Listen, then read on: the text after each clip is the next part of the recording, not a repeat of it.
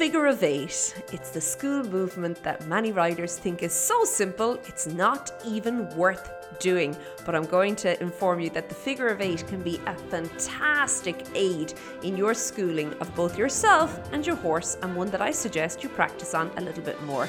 Hi there, my name is Lorna Leeson, and this is the Daily Strides podcast, the podcast for equestrians all over the world to help you have more of an actionable plan when it comes to being in the saddle and riding your horse. So I've seen it time and again. People get their own horse, get into the arena, and once that initial kind of woohoo feeling wears off, they just don't know what to do thereafter and they end up doing the same tired old boring school routines over and over and over again. And this podcast is all about helping you get a good idea about how to, first of all, change things up a little, but secondly, do so in a way that you fully understand what you're doing and that you can then communicate that to your horse in order to influence him correctly and the two of you to get some wins under your belt in the arena.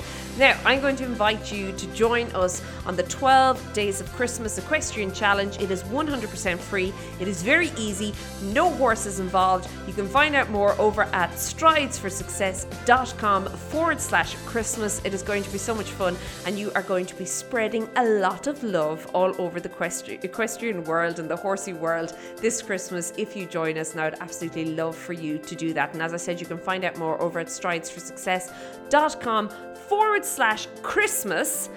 But let's get back to today. So, we're talking about the humble figure of eight, okay? So, it's one of those things where we learn it very early and we start riding it. We begin riding it very, very early in our, I suppose, introduction to horse riding. But it can sometimes seem that it's too easy to really bother with. But the figure of eight is something that you can use regardless of the level you're at in your riding. And it's something that can continuously move and change and begin to test you in different ways. And as you kind of move through, if we use, let's say, maybe the training scale, as you would move through the training scale, the different aspects of it can really be honed into the figure of eight. And you can work on the different aspects of the training scale using the figure of eight as kind of the parameters within which you're going to work with your horse. So, what is the figure of eight? Simply put. It's two circles put together. There you go. And it looks like the number eight. There you go. Very basic, eh? And it sounds so simple, doesn't it? But as we learned last week, we were talking all about circles. And well, when we ride a single circle, there's a kind of a fair amount of potential for things to go a little bit off track. Now, we're kind of doubling that when we put it together, two circles together, we begin on a figure of eight. And that's why the figure of eight can be so beneficial for your riding from developing not only physically you and your horse, but also mentally as well, that you can concentrate for the amount of time it takes to get you through the full figure, okay? So, that all being said and done, the most important key to a good figure of eight is accuracy, okay? So, first and foremost, obviously, that your circles are fairly well planned out. And again, I'm going to suggest that if you are not so great at writing a line, put markers out and put more markers than what you would think you need out there, okay? You're going to be thinking about so many other things when you're writing the figure of eight that probably the shape is going to be the, you know, the part that gives, okay? And you don't want that. In order for it to be correct, you need to maintain the bend throughout the figure, okay? Which means you need to maintain the shape of the figure throughout the figure. So put your markers out and get it there. Now, the second thing when we're talking about accuracy with a figure of eight is that middle point, okay? So where the two circles join, you have to get very, very specific on that point. Now, I would suggest maybe putting two poles out that you have to go through each time that you know where that point is. But whatever the case, and that point is, is key to riding a good figure of eight. We're going to chat more about it just now.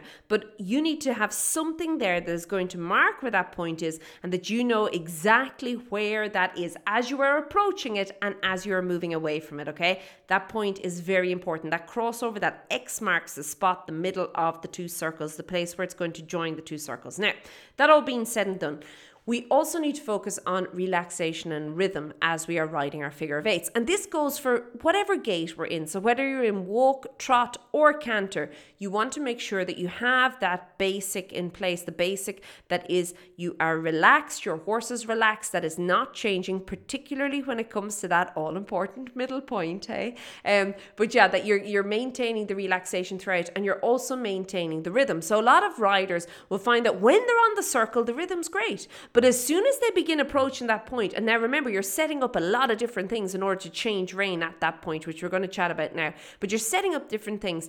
The rhythm is what becomes lost. And it's generally lost because the relaxation's lost, okay? But either way, I want you to keep a focus on that as you are riding your figure of eight, that you have the focus there. The focus is there to ride through it. And as you're riding through it, you know exactly what you're going to do, you know exactly how you're going to do it, and that you're kind of maintaining all the time within the parameters of keeping the rhythm and the relaxation there. Now, that particular point, that change point, okay? So if you think about it, when you are on, let's say you're circling to the left, okay? So we're on the left rein, we're tracking left we are riding a particular way. And when we're on a circle, all is not even, okay? Which means that our inside leg and our outside leg, inside leg is going to be a little bit more forward, or outside leg is going to be a little bit more back if you want, okay? Um, but they're definitely not equal um, on our horse's sides where they are, okay? Same applies for our seat bones and then also our shoulders. Our shoulders are going to be mimicking our horse's shoulders and mirroring our horse's shoulders.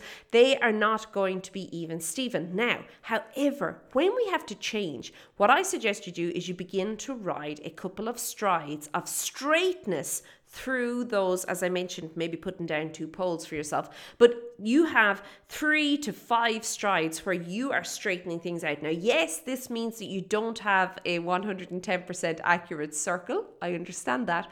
But later, as you get more I suppose, proficient at being able to straighten things out and change it. Because remember, what was your outside is going to become your inside, what was your inside is going to co- become your outside, okay? And in order for you to do this, I suppose, in a fluid way, that you're not kind of all of a sudden going shift gears and there we go. You see people, have you ever seen people do that? And it's like, wow, it's, I don't know, it looks strange looking at them, okay? You want to do this very subtly, but very fluid, okay? You have to still, obviously, you're riding the circle, okay? But um, as you're doing so, give yourself three to five strides to straighten everything out and then to plan the next circle, which of course, if we start on the left, would be off on the right, and that we're allowing ourselves that we're allowing ourselves those three to five strides to bring everything back to center, get everything even, Stephen, in our head as well, and then changing across so as we can track on to the right. Okay, very, very important. And this is why the accuracy has to be there before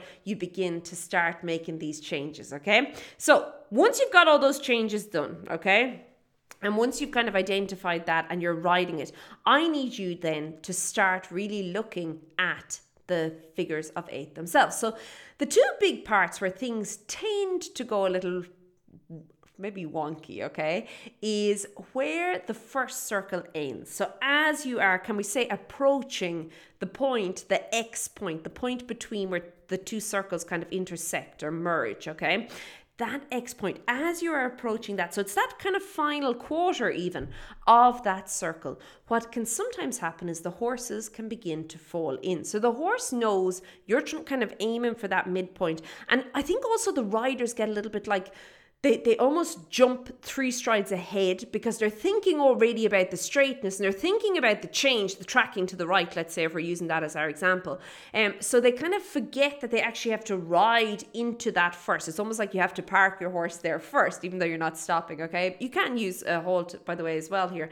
But even though you won't be stopping, you kind of have to bring your horse around in a way that's going to set it up. So that's the first thing. Watch these not falling in as you come around that. So how you prevent that is to get really, really mindful that you're riding every stride, okay? That even though you're thinking ahead and even though you're planning for those couple of strides of straightness, you are not ignoring that final quarter, okay, of that circle in order to get there. And you realize that the circle has to continue. You have to maintain on the track, okay, to get there as well. Now, the next point where a lot of things can go a little wonky is what, once we've gone through those and once we've passed that kind of the intersection point, the middle, the middle X point of our, our two circles where they join, okay?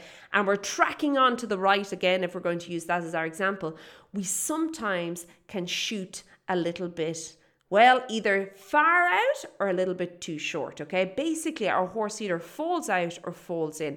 And this is due to us not being very, very clear about where we want to go. And in not being clear about where we want to go, we're not being clear in our aids and how we communicate, okay? So, they're the two points where things can go really wobbly on you, okay? And they're the parts where I would strongly suggest that you're sitting up, that you're focusing, that you have a really good plan about where you want to ride. And again, use more markers than you would think are necessary in order to really mark out and plan out, plot out that track that you want to ride on, okay? And then as you get better at it, you can take the markers away and really just start to use then your own eye or your line, okay?